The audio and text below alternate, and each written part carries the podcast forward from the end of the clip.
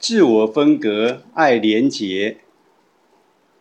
如果宇宙是广大的海洋，我们都是它的一部分，而不是海洋里单一的水滴。如果我们认为自己是单一的水滴，会受限在我们自己设定的疆界及感觉中，这就是所谓的自我。我们将会被我及我的感觉所驱动。只要这种分离存在，将永远不可能感受到如海洋般爱的能量。我们从来没有感觉到那种没有动机、单纯的爱。只要我们认为我们是海洋中单独的水滴，就是说对生活说不。我们既不能够爱，也不能够信任。我们无法感受到喜乐。因为喜乐只会发生在那些懂得爱与信任的人身上，发生在那些认为自己是海洋的一部分的人。喜乐只有在当我的心说是，并且当不完全从心里消失时，才可能发生。不是黑暗的，是是光明的。不是自我，而是是无我的。不是没有意识的人处事的方式，而是是开悟的人生活的方法。所有的冲突与磨难，都是因为我们说不。不是一种抗争，是与存在的战争。是是爱，是与存在保持和平。是是全然的了解我们是谁。喜乐是另外一种和谐的名称。身在喜乐中的方法就是融化在海洋里，而不是变成单独的水滴。成为水滴就是成为障碍，成为水滴就是选择与自我在一起，而自我是所有悲剧的源头。当自我消失了。喜乐自然就会从存在的海洋中四面八方到达，它就像在等待自我消失一样。自我是意识封闭的一种状态，所有的门窗都关闭起来，生活本身会变得窒息而狭隘。我们的自我像胶囊般围绕着我们。就像是一个密封的胶囊，无法让任何事进入。因为恐惧，自我将自己缩小封闭起来，悲剧由此而生。爱就是在存在里流动，与它完全融合。自我就像是冰块，爱就像是流动的水。当我们是流动的。我们才能成为海洋的一部分。我们并不需要有任何的目标或目的，每一个片刻都是充满喜乐及不可言喻的狂喜，跟随着宇宙自然的韵律而存在。简单的活着，随着自然的韵律而流动，就是喜悦。只需要感受当下就已经足够。但我们必须敏锐到可以感受到内在的喜悦。我们需要让内在的感受茁壮，这就是我们所称的爱。爱可以感受到内在的喜悦。当我们爱的感受越来越强烈，生命不再是由一连串独立的思绪所构成，而是变成一连串的感受。如此，我们的自我会开始消融。从思考到感受只需多一步，而这一步会带领我们迈向觉察。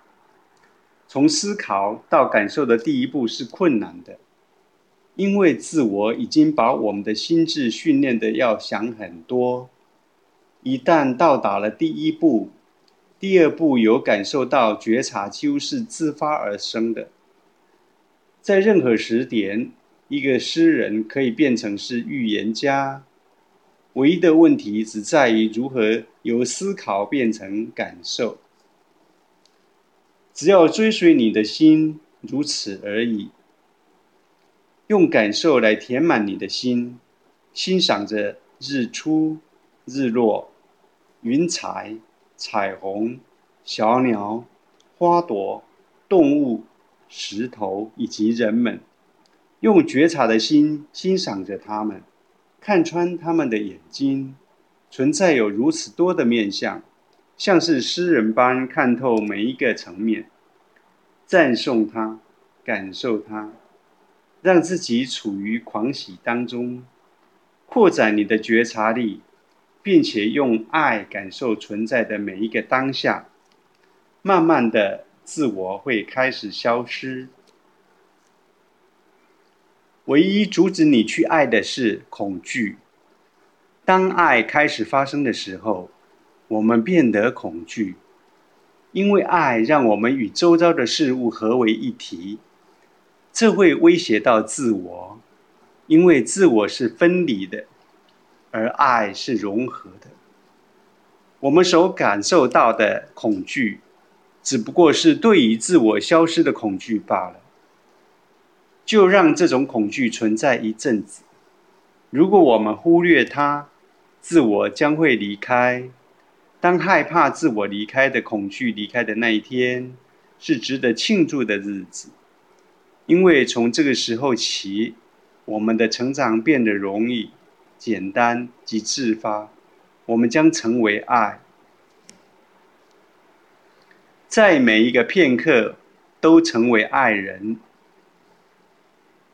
用深深的爱来面对生活中的每一刻。不久，你将会变成纯粹的爱，不管是对人、工作或任何事。用最深的爱面对他们。如果你是一个画家，全然地用爱与画画在一起；如果你是一个舞者，用全然的爱与跳舞在一起；如果你是电脑工作者，用爱对待他，真诚地用爱来过生活的每一刻。如果当你在画画的时候，同时想着这些画应该放在哪个画廊？或是要用多少钱卖出？那很明显的，你并没有用爱在画。你只有在某些情况里才会爱，在这个情况就是钱。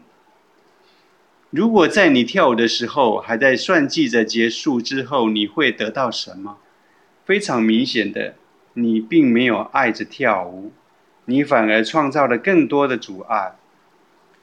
如果你沉浸在每一个片刻，你将会变成爱。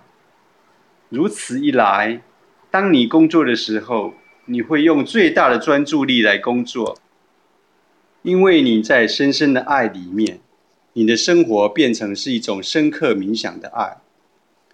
你会开始感受与别人的连结，并且尊重你周遭的所有事物。你开始感受到其他人的想法。开始回应，并在不需要对方对你开诚布公的情况下，与他们连结。你开始感受到整个宇宙的存在。你有无与伦比的智慧，你知道如何与所有的事情连结，而这就是爱的力量。苏菲教派的神秘家鲁米说道：“不管你在哪里。”不管你面对的情况是什么，永远成为一个爱人。整个存在都是处于罗曼史当中，而你是其中的一部分。所以，成为一个爱人是你的本质。唯有如此，你才能够经历到本性的真实圆满。